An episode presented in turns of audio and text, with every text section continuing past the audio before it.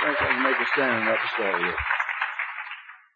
Morning, everybody. You got damaged goods for speaker up here this morning.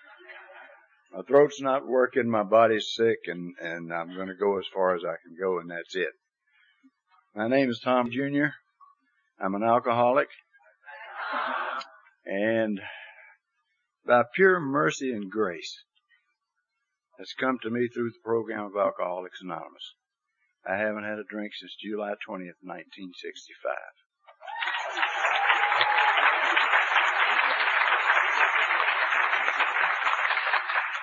I was thinking about those words before I got up here. It was grace that brought me safe thus far, and grace will lead me home. It's a beautiful line. I uh, don't know if some of you were like me last night when Lynn was making the announcements and and she was telling everybody to cut off things, cut off your cell telephones, cut off your beepers, you know, cut off this, cut off that. And I could have swear she said, and cut off your vibrators.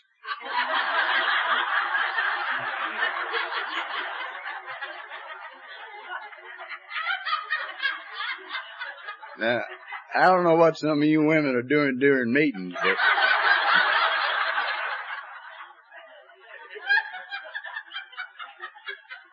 shut up, Liz. And it was good to hear Mr. Potato Head last night. I hadn't heard him in a long time. Those who missed that talk last night missed a good one. And I see sitting down front some of my good friends. One of them from North Carolina. The guy, he may, may not like it. I call him the mighty midget. You're going to hear him tomorrow morning. His name is Keith L. and he's one of my dearest and closest friends, a real, a real brother in the program. You know, they're brothers and they're brothers. They're brothers that you can count on sometimes. They're brothers you can count on all the time. And Keith's always been an all time brother for me. You know, ain't no road too far, ain't no mountain too high. If old Tom needs help, all I gotta do is call, and I appreciate that, my friend. I appreciate that. I'm the kind of person who always believed that anything that felt good should be done to excess. My creed was if it feels good, overdo it. And so sometimes I ate too much and sometimes I drank too much. I remember when I found out sex felt good. I was by myself just like all the rest of you were.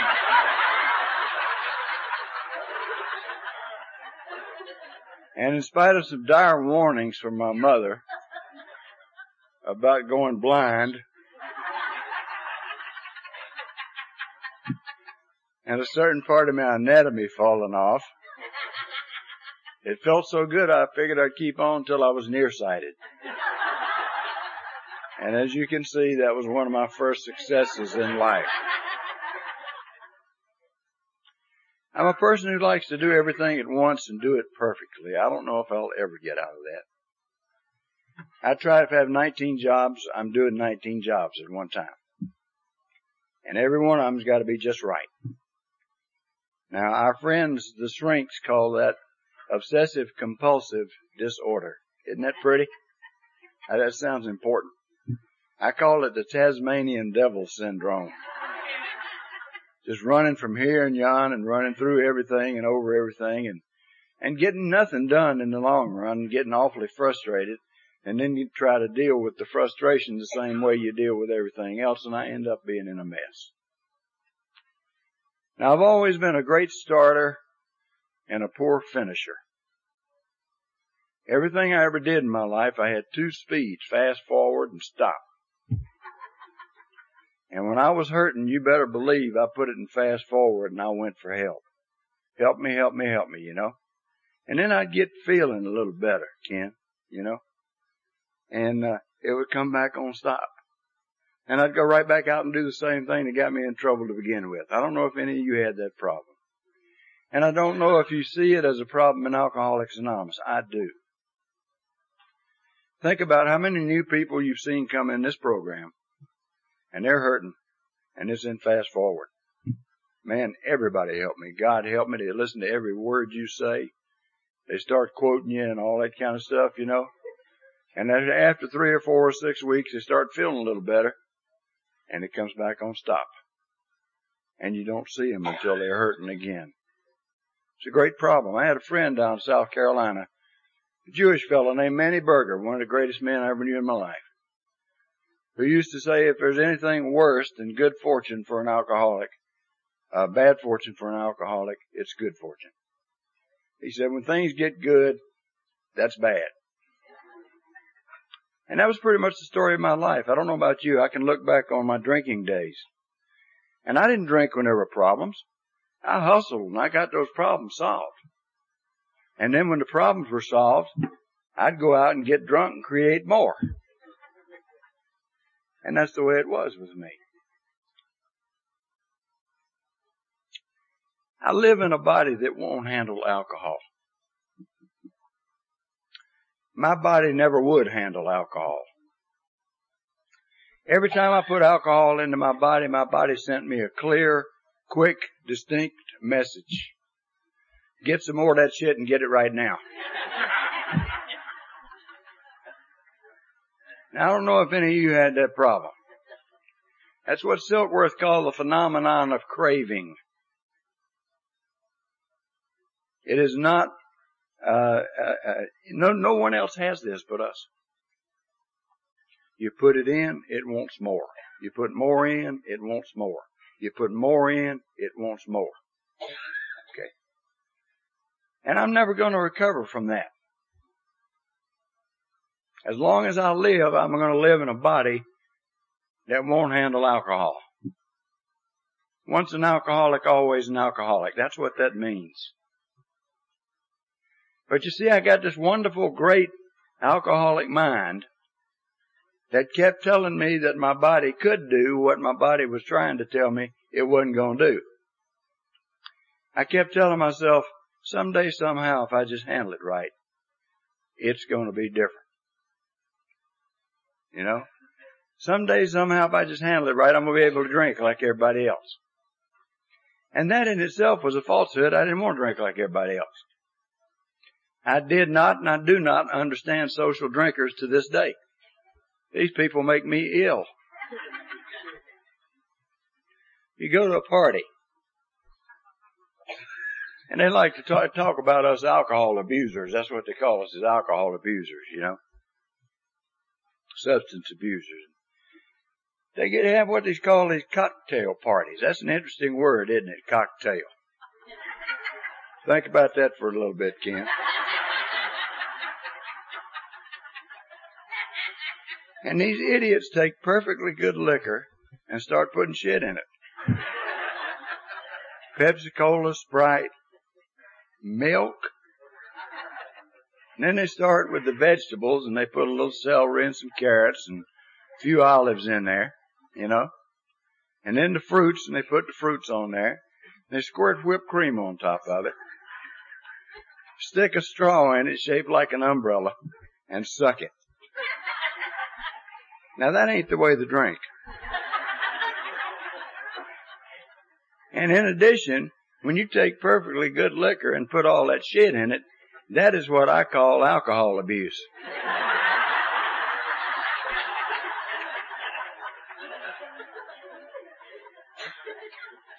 Never want to drink like that. But I had this mind that was kind because of what alcohol did for me, and I'll get into that later that was kind of locked. Oh, I'm going to get that feeling again. I'm going to get it again. I'm going to get it again. I got to get it again. It's the best feeling I ever had in my life. I must have it. Every time I tried it, same result. Body won't handle alcohol. The AA program is different and more successful than any other program on the face of the earth for one reason, one reason only. It says I'm spiritually sick. I didn't know what that meant. I'm a perfectionist. I'm an idealist.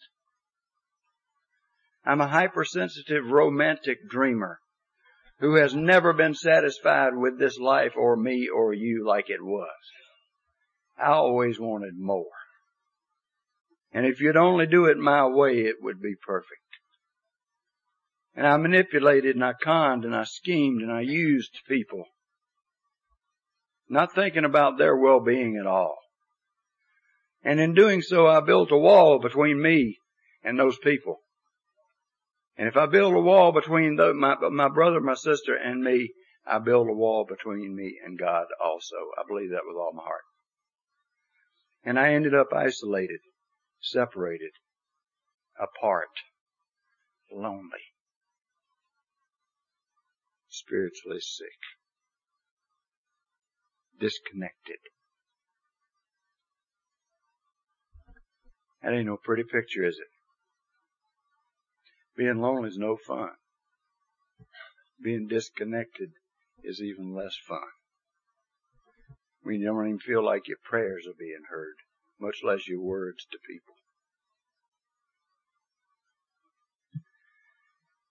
AA program is a simple program. Anybody can work this program. But you give us a fart and we'll complicate it in 15 minutes. We sit around meetings, I've been in a thousand of them, where we discuss the first three steps. And we complicate them. Little children understand things. You know that? Deep down in every man, woman, and child is the fundamental idea of God. There's a part of us that knows everything we're ever going to have to know. I believe that and we have it when we're kids. We're born with it. Every little kid knows when the situation is bigger than he can handle to go get somebody bigger and they'll handle the situation. Every kid knows that. You know? And it's not smartness, it's built in knowledge. It's intuitive. They know. Uh oh, situation's out of control. Better go get daddy. Better go get my big sister. Better go get mama. You know, when I was a little boy, I had a friend named Ronnie, and Ronnie's the filthiest kid I ever knew in my life. You could smell Ronnie coming two blocks away. Ronnie pick his nose, put boogers in his hair, and twist it up all over his head. Looked like Pigpen in the comic strip, you know? Talk about snot on the elbow. You ain't ever seen anything like Ronnie. And I liked him.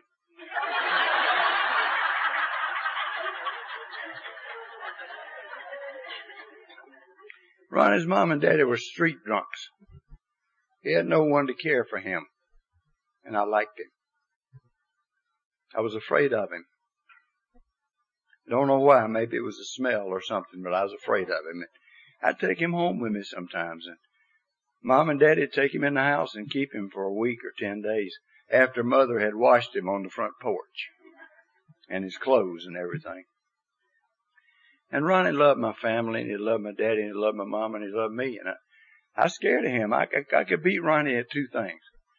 I could beat him shooting marbles, and I could outrun him, which was good because I was scared of him. Now, marbles is a simple game. It's a childhood game. And the name of the game is if, if you win, you get all the marbles. Well, I'd win and Ronnie would take my marbles and I'd go get my daddy.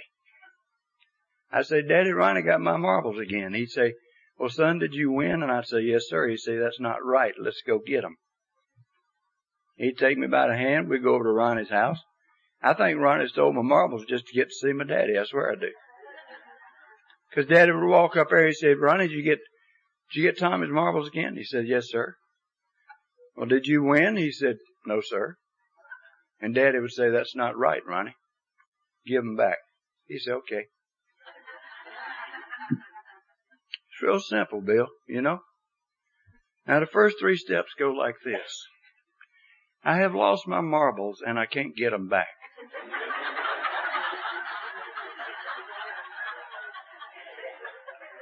I know if I get somebody bigger, I'll get my marbles back. And I go get that bigger person and lo and behold, I get my marbles back. There's nothing complicated. The AA program says, hey Tom, first of all, first of all, primo, quit playing God. Quit manipulating, using, conning, scheming, shucking, jiving to get your self-centered ass way. Quit it. And then it goes on. And it tells me if I'll examine the bricks in that wall that I have built between me and you. Put a name on them. Talk them over with somebody. Make sure I didn't miss anything. Ask God to knock out enough of those bricks so I can touch my fellows and Him. Step across the line, make restitution to those I've harmed. Reconnect. And that obsession to drink absolutely disappears. I haven't had it in over 34 and a half years. Simple, isn't it? Intellectuals don't understand that. That's the reason intellectuals have such a hard time in this program. They can complicate two farts while we're complicating one.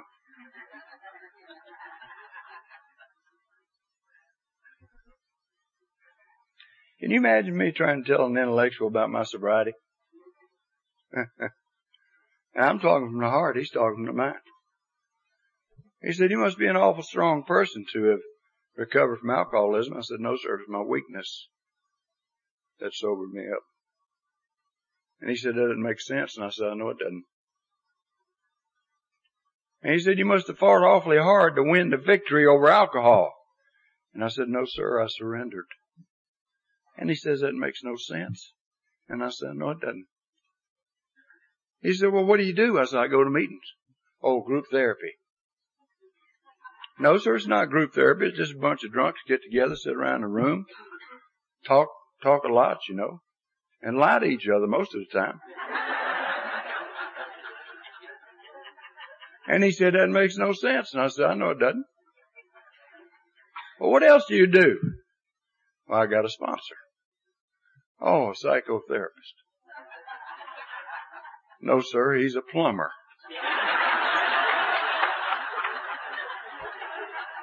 And he said, that doesn't make any sense. And I said, no, it doesn't. He said, well, who came up? What else do you do? I said, I got 12 step program all the theologians, metaphysicians got together and put together a program. No, sir, it was put together by a bunch of drunks. And he says, that makes absolutely no sense. And I said, I know it doesn't. And he's beside himself by now. And he says, well, who started this outfit? And I tell him a bankrupt stockbroker and a proctologist who had lost his ass.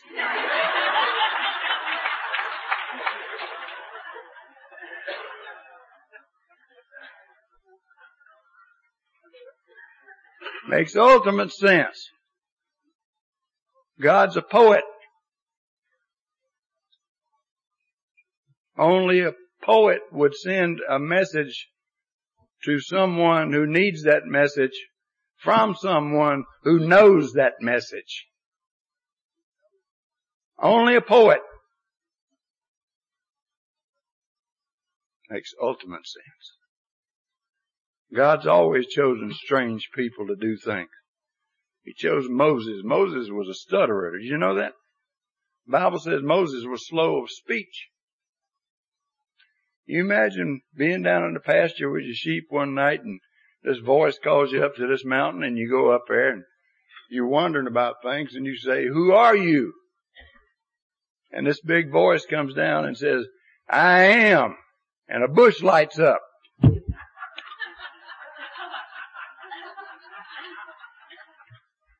Right after I wet my pants, I'd have started stuttering.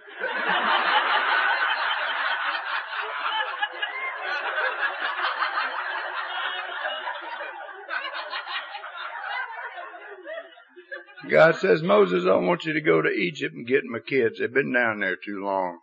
They've been mistreated. I can hear old Moses saying, God, I can't, can't, can't can't go. Cause I can't talk a lick. He said, that's all right. I'll send your brother to do the talking. You go into Egypt.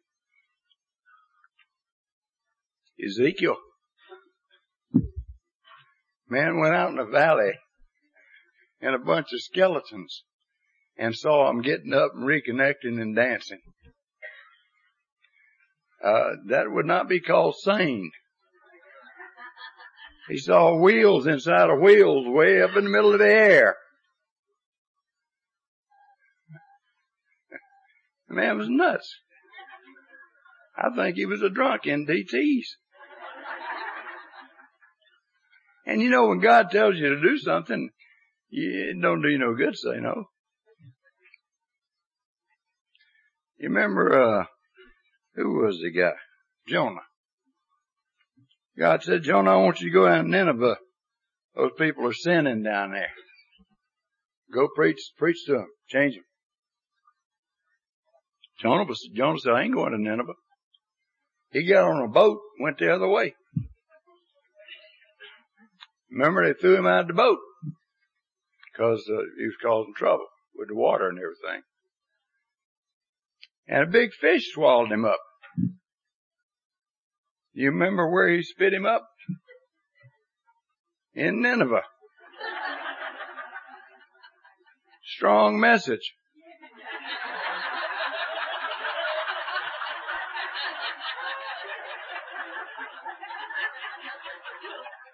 I tell you, asked to go to Nineveh, you going to Nineveh.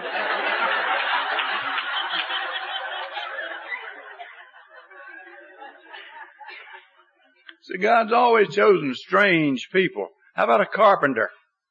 Can anything good come out of Nazareth? You're damn right it can.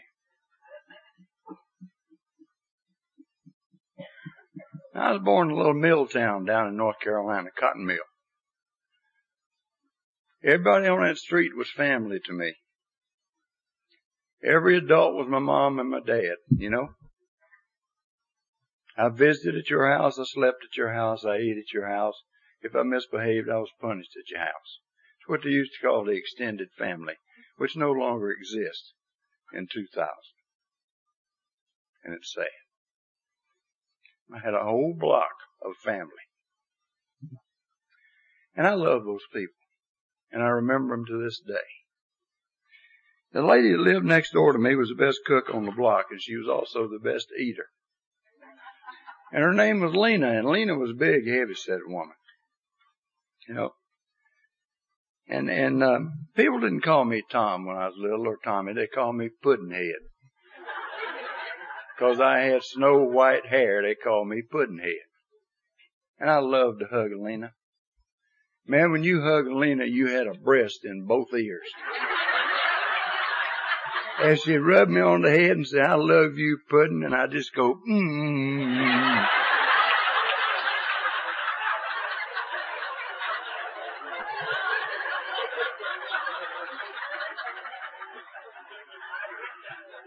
Nothing sexual about it, Liz.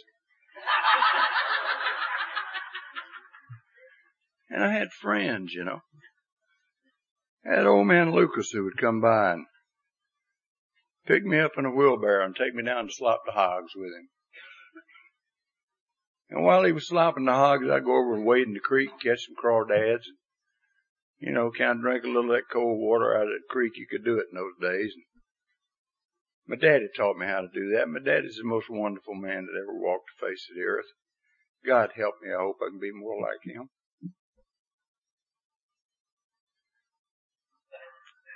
He was so kind, so gentle, so simple, so accepting, and so loving that you wouldn't believe it. The whole time I was running his life, he accepted and loved me just like I was. I ain't got there yet.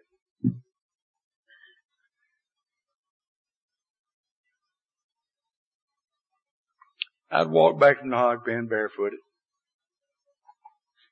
Like a kid would, you know. I didn't have any goals and objectives for the day. I was just being, Keith. Kids know how to be, you know. You ask a little kid, what you thinking about? He said, nothing.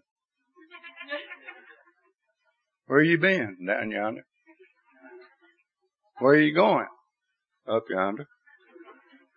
Well, what you gonna do when you get there? Don't know. It is being. You know, I get so busy I don't have time to be know. Being is the ground of meditation. Being is the ground of meditation. Stop the noise and be. Throw away the goals and objectives and be. Think of nothing and nobody and be. And God can communicate with you. But I'm busy. Doing God's work, of course.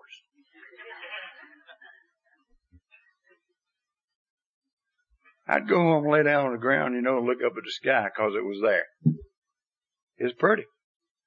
And I'd say to myself, that's pretty. I wonder who made that. And the cloud would go over and I'd say, I wonder who made that. That's a nice cloud. And it'd go away. I'd say, I wonder where it went. Didn't bother myself with it. Didn't try to analyze it or anything. Just observed it. Committed it to memory as a good experience. And went about my business. You know, just being. Every Saturday I went to the movies. Saw a double feature western. Cost me nine cents. Box popcorn was a nickel. Man next door ran the theater. I had it made. And the Cowboys were my see, in addition to the double feature western, you see a couple of serials like Buck Rogers and Flash Gordon and some good cartoons, you know, like like Bugs Bunny and and uh, Wile E. Coyote, who's one of my role models to this day. That some bitch don't never give up. You know that? I keep yelling at him on the screen, Wiley, change companies. Change companies.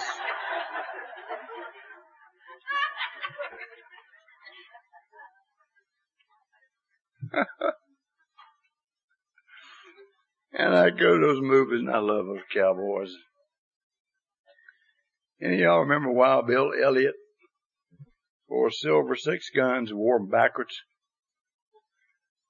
You draw down on Wild Bill, he'd spin those six guns. You remember, don't you, Ken? And he'd shoot the guns out of your hands. Cause cowboys was very polite in those days. They didn't want to hurt nobody. And Sunset Carson. And Rocky Lane. And the Durango Kid. I could go on and on and on, and my favorite cowboy was Lash LaRue. And they called him Lash because he used the bullwhip. You draw down on Lash, he whooped the bullwhip out of your hand, your gun out of your hand, you know? Oh, he's cool. I was watching old Lash one day and he'd run all the bad guys out of town. He was standing up on the roof of the saloon looking all macho. He popped his whip and his whistle whistled and his horse came running by and he popped it again and leapt into the saddle and rode off into the sunset and tears came down my cheeks. I said, my God, that's wonderful. You know, and I sat through the movie again and again and again to see Lash do that. Well, you gotta emulate your heroes. So I went home, got a piece of rope and went up on the garage. Little boy next door named John Q had a pony named Beauty. I said, John Q, go saddle up Beauty. And he did. I said, now walk her past the garage. And he did.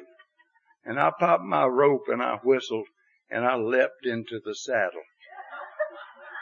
Just like Lash had done. And when I hit that saddle, you could have heard me scream in Myrtle Beach.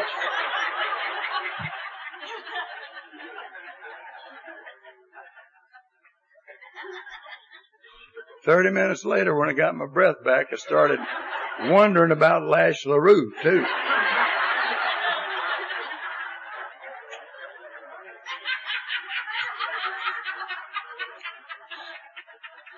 I did things that little boys do. I considered myself to be an extremely ugly kid. I was skin and bones. My shoulder blades were handlebars for my tricycle. My mother loved me to wear knickers. My leg was this big and the knicker hole was this big. I had freckles from the top of my head to the bottom of my feet. I had freckles where people have never reported having freckles. and I always wanted to be macho. And my mother had these four big brothers. And the most macho was my Uncle Durwood. You called him Dud. He was a motorcycle cop. Back in the days when they wore riding breeches and leather spats up to their knees, you know, and and, and he had a harness across here with silver bullets in it and a pearl handled 38 sitting high on his hip and he smelled like gunpowder and shaving lotion and he squeaked when he walked. I want to be like him. Here I am with my freckles and that snow white hair. All my macho uncles call me Puddinhead. And you know, all of my life I was afraid and I was angry all of my life. I don't know why. I don't think I ever will.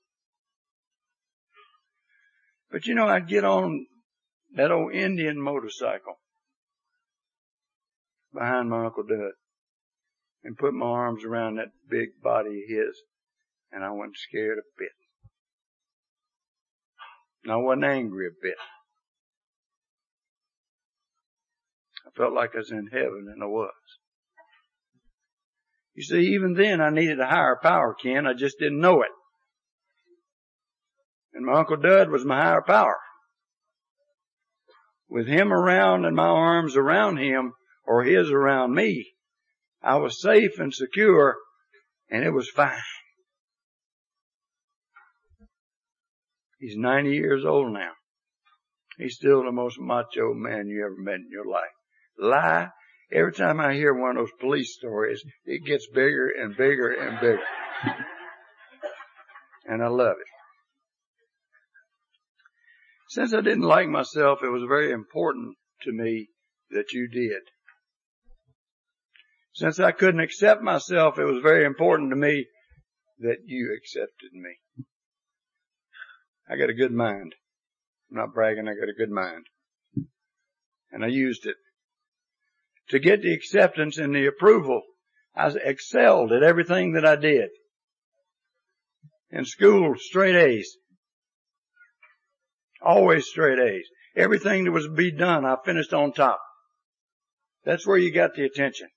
That's where you got the approval. But you notice something funny about that. After the moment of approval has passed, I would say to myself, that's not it. What's next? What is it? My God, what is it I'm looking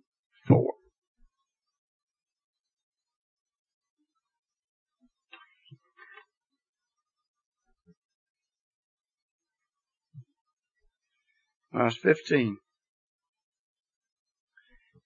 I took a drink of some stuff called Cream of Kentucky. And I was no longer afraid nor angry. And I felt acceptable and accepted. It was fantastic.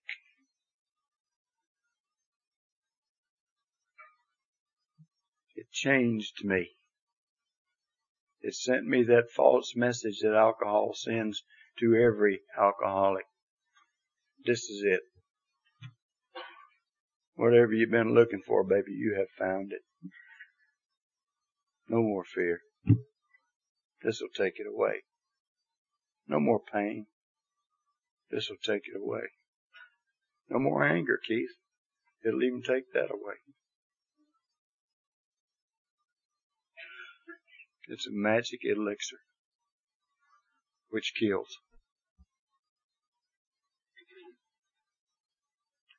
By the time I was 23, I'd had over a thousand stitches taken in my face as a result of drinking. I'd broken almost every bone in my body. I was a drunk driver, a blackout drinker from the very beginning. I don't remember any of the wrecks I ever had, not one. People had to tell me where they happened and how they happened. I didn't know. And I was dying. Slowly but surely, I was putting me to death. Are you doing that? Because I hated me.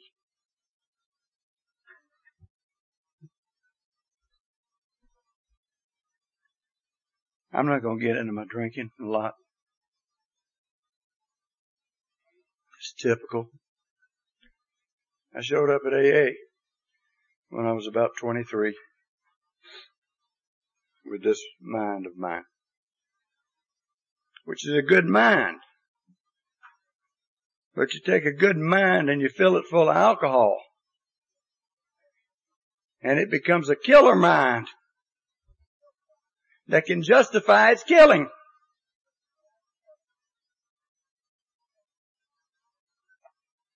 Hell, I had an answer for everything.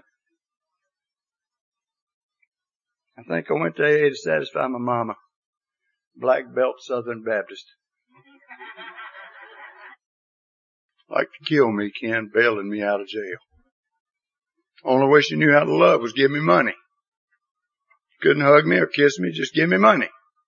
Get me out of trouble. Handle all of my troubles. Make sure I was on top so she could tell people about it. Make sure they didn't know I was on bottom. Keep the big secret about your son. He's a damn drunk. I'm not putting my mama down. When my mother died, we were the best of friends. She had Alzheimer's. After she got Alzheimer's, that woman kissed me until I thought I couldn't stand no more kissing. The Alzheimer's changed her, I guess, Keith. She could hug me and kiss me. She could demonstrate affection. And it was nice. I did things the way I always did. Learn it quick, wrap it up, go to top, and go to whatever's next. Went to this meeting. This guy's standing up front. He's got a blue book in front of him. 12 steps on the wall here and 12 traditions on the wall here. I said to myself, like, all I got to do is memorize those and those and what's in that book. And I'll be president of Alcoholics Anonymous in six months. I mean, that's the way the intellectual thinks. And I memorized it. I can quote great portions of the big book to you anymore. One of the joys of my life is I don't have to do that anymore. I got nothing to prove to you. I can misquote the son of a bitch if I want to.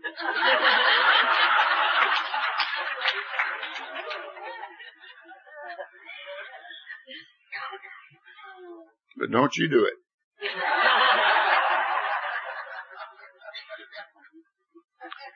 I memorized it all. They put me up front. I delivered some of the windiest dissertations on metaphysics and epistemology, all this other bullshit you ever heard in your life. And for the next seven years, the longest I ever stayed dry was 90 days. It says in a book I read somewhere, self-knowledge won't fix it. I'd like to add to that. Book knowledge won't fix it either. Only action fixes it. You use your head on what's given to you in the book and you get it down to your feet and you walk it and things change. I didn't know that. I was flabbergasted I couldn't stay sober. I tried everything, you know, and I was getting sicker. Had met some mean people. They, they were ugly and profane. Thought they knew everything, was stupid as hell. They talked in circles, every one of them. And they called them old timers. And I encountered a few who told me the truth I didn't like to hear. One old timer up in Burlington, North Carolina used to wait for me to get to the meeting. He denied that, but it's the truth. He wanted a piece of me and he was going to get it. And I'd come through the door and he'd point his finger at me again and he'd say, boy, oh, I hated that. you don't think your way into good living, you live your way into good thinking. And I think to myself, shut up, you ugly old bastard. Any idiot knows that. But I didn't say it out loud because I was scared of him, you know. Boy, he say, how come you always run around looking for God? God ain't lost. I hated him. Used to call him for help after it was too late. Chest pattern out on TV and all the booze are gone. I think, well shit, I need some help. And I call him. And I call him one, once too often. About three o'clock in the morning. Boy, he said, don't you ever call me again. Drunk. He said, matter of fact, don't you ever call me again. If you want to get sober, you know where we meet. And don't ask me to come get you. You can walk. And he said, frankly, I don't give a damn if you ever get sober. That's a piece of love. It's a piece of love. And I hated him for it. And I bless him for it now. These old timers don't change much, you know, they're basics. Last time I saw him, I'd been sober 16 years. He was dying with bone cancer. I walked into his hospital room and he saw me and up came the finger and he said, boy, you'll never make it.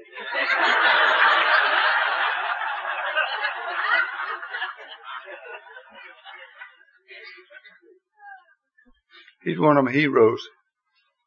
I got some heroes in this program. I wouldn't be sober without the heroes. We need heroes in this program. We don't need idols in this program.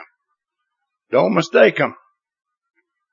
An idol is an image you build so you can destroy it when it does something wrong. A hero is a guy who gets out there and makes mistake after mistake after mistake after mistake and gets up and tries it again until he gets it right. And then he can't tell you how he did it. Which one of you have sponsored anybody can tell me how you did it?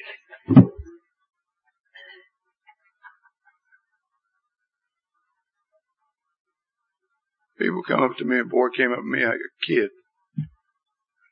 Hell, it was the guy with you. Kenny ain't a kid. He said, I heard you 16 years ago and you turned me around. I said, I did. What did I say?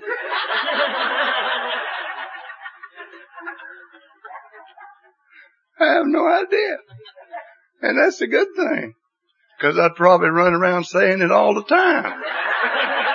Trying to turn people around, you know. It was a God shot. You sit down, you're talking to somebody and they ask you a question and from within you, but not from you, comes an answer. Boom! And it's right on the money. And it's a God shot. And you say to yourself, damn, that was good.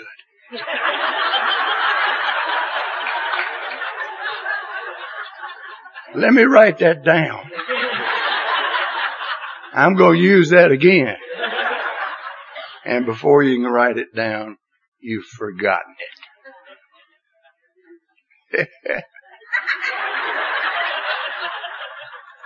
I get so pissed off at God sometimes. All these profound things I could be saying. And I'm standing up here trying to keep my voice going. And I'd be dangerous if I was profound. I'll tell you that right now.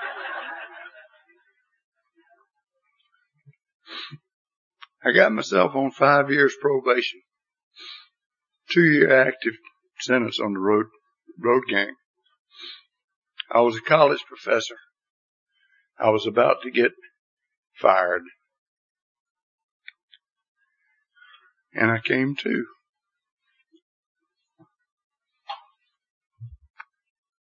Think, think about those words. I came to.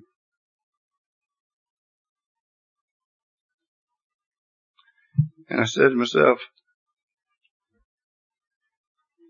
you can't quit drinking. And this time it was more than words. I knew it. And I said, and, and you can't drink either. And knew that.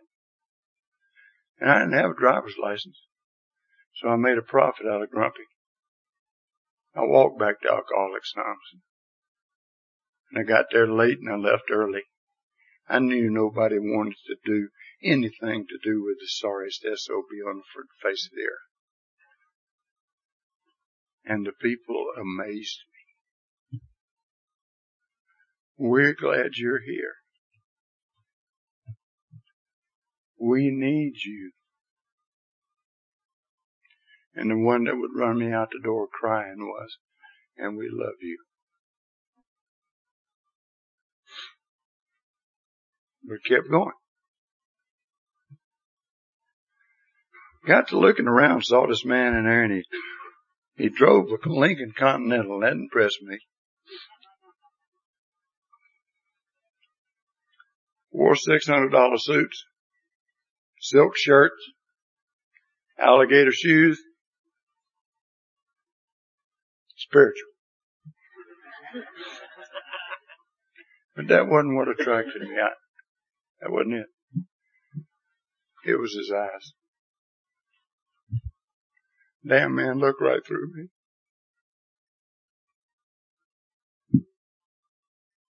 I couldn't look at him.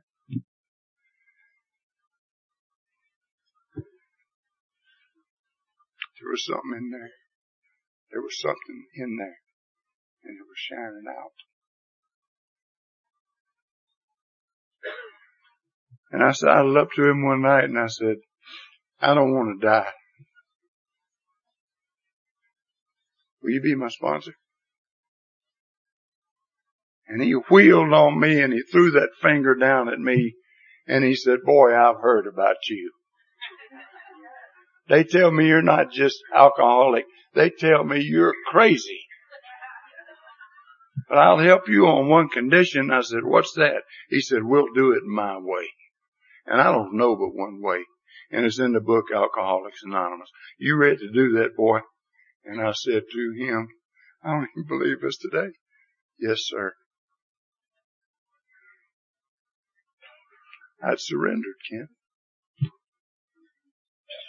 No human being on the face of the earth who cannot take direction has surrendered. Only when I was willing to take directions with no questions was my surrender there and I didn't even know that. And I'm glad because I'd have messed it up. I'd have run around yelling to the world, I've surrendered, I've surrendered, I've surrendered.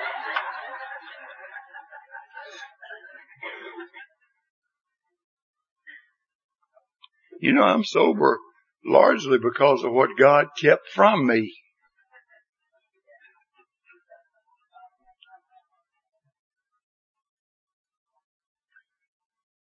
And Harry started helping me.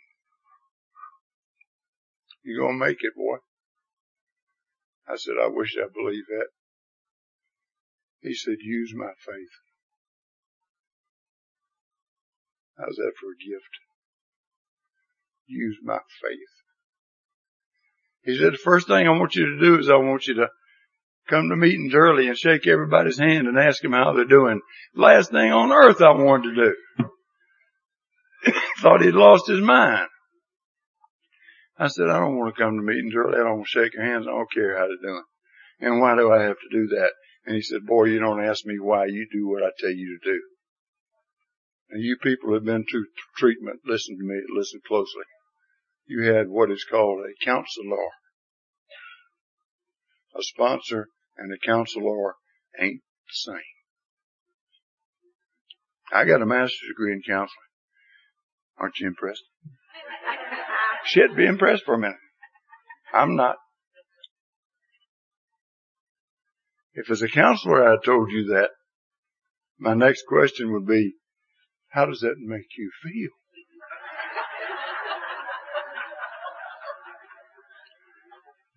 My sponsor didn't give a happy shit how it made me feel.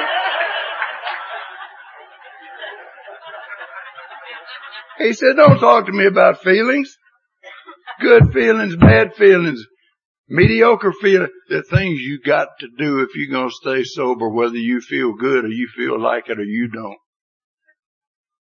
And he loved me. Oh, he, he cared about my feelings. Don't get me wrong. But it was action that he stressed. I started saying sober. People were amazed. He called old Grumpy, that old guy I told you about, told me he didn't care if I ever got sober. I nicknamed him Grumpy, you know, and it fit because he's ugly. Harry called him and said, Tom, been sober six months. Grumpy said, you're a damn lie. Ain't no way that boy can stay sober six months. Harry said, won't you come on down and see him pick up his yellow chip? Grumpy said, I got the flu, but I'd drive to hell to see that. And Grumpy came down, you know. And then it was my one year birthday. Harry had been working my butt off making amends and doing all these kinds of things that are not normal, y'all.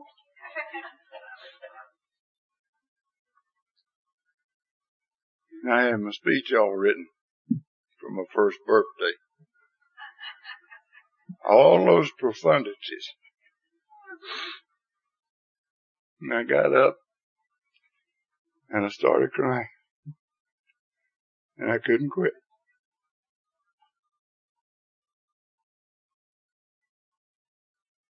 And they kept counting. And this quiet little man in the group that I'd never noticed, who had moved to Charlotte, North Carolina from Cleveland, Ohio, where he sobered up in the Cleveland Clinic, came forward and picked up a 25 year chip. See, God takes care of drunks and fools and idiots like me.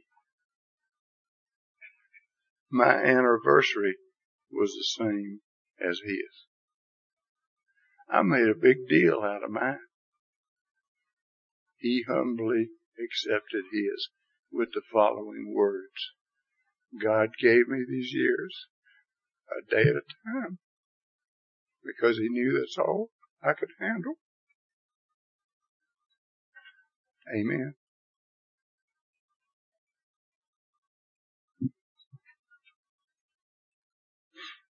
It's been a ride, y'all. I've had a rough time the last 10 years of my sobriety. I've had cancer, emphysema, chronic bronchitis. My mother got Alzheimer's and died. My sponsor got Alzheimer's and died. Almost went bankrupt. My wife was killed. My oldest daughter died of alcoholism. That's tough, ain't it? Yeah, it is. And I thought about killing myself and I thought about dying. I thought about all these other things, but you know what I didn't think about, Ken?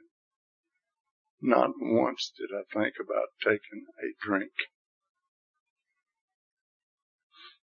Sanity has been restored. The obsession to drink is gone. And sometimes I think sanity is really what the program gives us. That everything else is just icing on the cake. The obsession to drink is removed. And we sing. And then we live our lives. It's just opinion. But I've heard a guy named, named Tom P., who used to be a running buddy of Bill Wilson's, say, sobriety is what it's all about. Everything else is marginal. Sanity is what it's all about. The ability to recognize what's good for you and do it and what's bad for you and not do it is sanity. I don't know what I said. It ain't felt good in here, I'll tell you that. But it's felt awful good in here. And that's your gift to me. And I appreciate it. I'd like to close with a song that a friend of mine down in South Carolina wrote. And I'd like it to be a dialogue between my two daughters and my son, who's now in the program and sober eight years.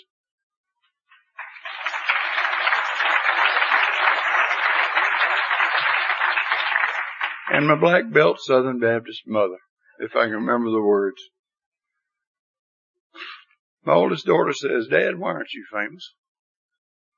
I said, Christy, I think I am.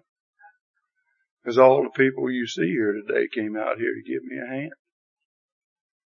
But their applause isn't what really matters. It's what I can feel from their hearts. And if today I made dreamers of some who had lost, or made friends with a few who were scared, or if there's one new believer who came here a cynic and I told him that somebody cared, and Christy, I always feel famous. No, I'm not seen on TV. I get all the attention my ego can handle doing this live and for free. You see, I do it live and for free. My second daughter says to me, but daddy, why are you lonesome? I said, Frances, I guess I am.